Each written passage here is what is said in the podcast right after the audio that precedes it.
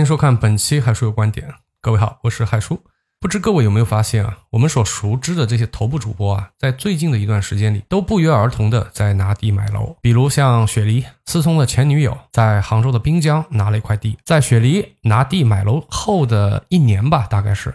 遥望科技呢，差不多花了雪梨四倍左右的价格拿下了未来科技城的一块地，打算要造一个总部大楼。去年呢，又在余杭区买了一栋办公楼。遥望科技是一家 MCN 公司啊，签了于大公子的那个 MCN 公司。紧跟着呢，薇娅夫妇啊，这个千寻控股啊，也是拍了滨江的一块互联网小镇的一块黄金宝地啊，计划投资呢是三个亿，要打造新零售电商直播产业基地。大家都知道啊。薇娅夫妇的这个直播实际上是发家于淘宝的，所以呢，他现在拿的这个地呢，也是离阿里巴巴的那个滨江园区非常的近，也就不到一千米啊。当然，最豪横的肯定还得要数抖音一哥大小杨哥了。他们兄弟俩呢，是花了不止一个小目标的费用，在合肥落地了三只羊全球总部大楼。当然，新闻能爆出来的肯定都是头部中的头部啊！实际买楼买地的头部 MCN 机构或者是主播，远远比现在爆出来的要多。有些带货主播一年做不了一个小目标，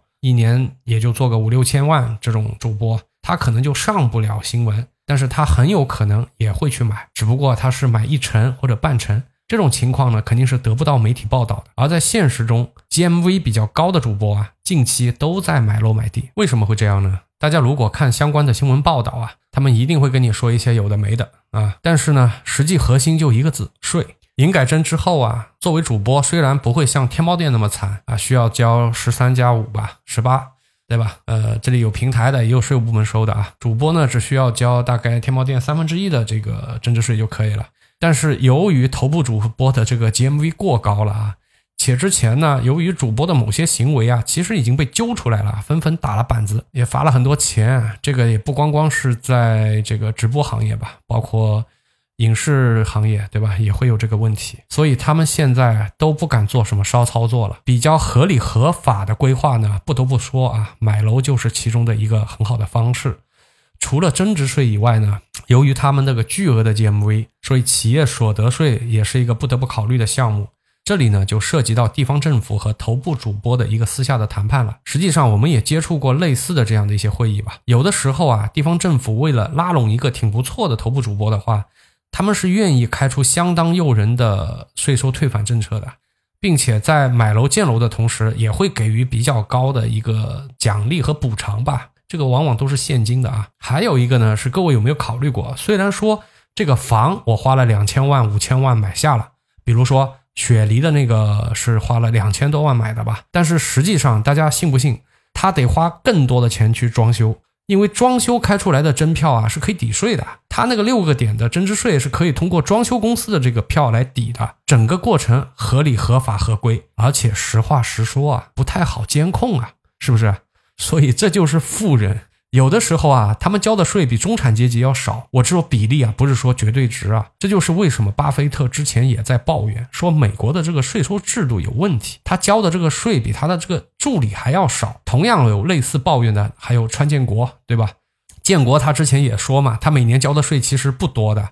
很多美国中产阶级家庭的这个交的税要比他来的多，而且呢，整个过程不论是川建国还是巴菲特啊，他们都是合法的。现在大家明白了吧？头部主播他们在某个地区啊买楼盖房子、装修啊，不得不说这是一个很好的、合理、合法、合规的一个少交一点税的一个手段。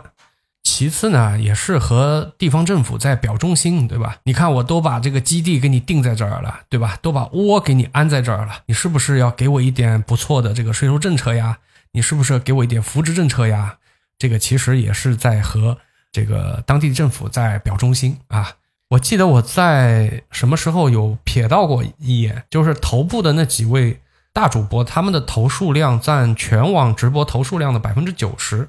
这意味着什么呢？这就意味着直播行业的这个头部的这个马太效应要比其他的行业更加明显。不是什么二八，不是什么一九，这前五位的话就把百分之九十的投数量给占掉了。那你也可以换算成他们对市场的占有量有多少。虽然说它只是统计的一个投数量，但是一样的，对吧？你卖的多，你才有可能投数的多嘛。所以头部啊，几乎吃掉了。一个蛋糕的绝大部分。如果大家有做投资的话，大家可以去看一下。可以这么说啊，这几位大主播他们的盈利能力绝对是干赢了绝大部分的上市公司。虽然他们今天没上市啊，但是他们的现金流健康程度、他们的盈利能力、他们的吸金能力远远超过了大多数的上市企业。像这样的 MCN 公司，对当地政府来说，那绝对就是税收奶牛，绝对就是现金奶牛。只要前期当地政府给足政策优惠，给足税收优惠，稳住他，对吧？让他安定下来，让他在这儿建基地，那么后期他是一定可以给这个地区增加非常不错的税收来源的。对于头部主播来讲的话，这也是他们能够采取的一个合理、合规、合法的一个非常好的一个投资渠道啊，顺带的可以少交点税呗，对吧？所以说。头部主播和地方政府啊，在这一波操作下面是一个双赢的局面啊。至于再往下走的话，那还得是还有，比如说像个人所得税，对吧？个税呢，呃，其实也会大家有看到过吧？有很多神奇的操作啊。这里打个比方吧，比如说实际上啊，各个地区啊对这个个税啊是不一不统一的，是不一致的啊。有很多的科技公司，这种毛利非常高的那种公司啊，他们就会想尽办法。把公司放在那种税率很低的地方，比如说我非常喜欢用的一个 AI 软件啊，Fimola 啊，这个公司呢，实际就很很神奇，对吧？你想一个做 AI 软件的一个视频的一个视频 AI 软件啊，Fimola 这个公司呢，应该是要很多的呃程序员和研发人员的，但是你怎么也想不到，这个公司它是注册在西藏的。本来我还觉得是一家不错的公司啊，呃，并且你跑到它的官网的话，它直接把它的那个股票代码给敲在了它这个官网上。我当时一用啊，就这软件一用，我觉得不错啊，这软件真的不错啊。相对 PR 来讲的话，就上手更快，更加更加更加聪明，对吧？啊，不愧是一个 AI 软件啊。然后呃，官网一看，哟，还有个代码，对吧？有个股票代码敲在上面了，所以我是觉得，要不去看看，去看看它那个票。结果由于现在 ChatGPT 的这个行情太过于火爆了，结果跑去一看，人家两三个月吧，已经翻了一倍了。那算了算了，就不去站岗了。所以大家以后再看到这种新闻报道的时候，我们可以再往深层次去挖一挖，去想一想，他们为什么要这么干？如果是一两个这么干，那么他们可能是一个个别的现象，是一个个人行为、个人决定。如果大量的这个所有的人都这么干了，那一定是有它背后的原因的，对吧？好吧，我就是喜欢用大白话告诉大家事实真相的主播海叔。那么今天的节目就和大家分享到这里，让我们下期再见，拜拜。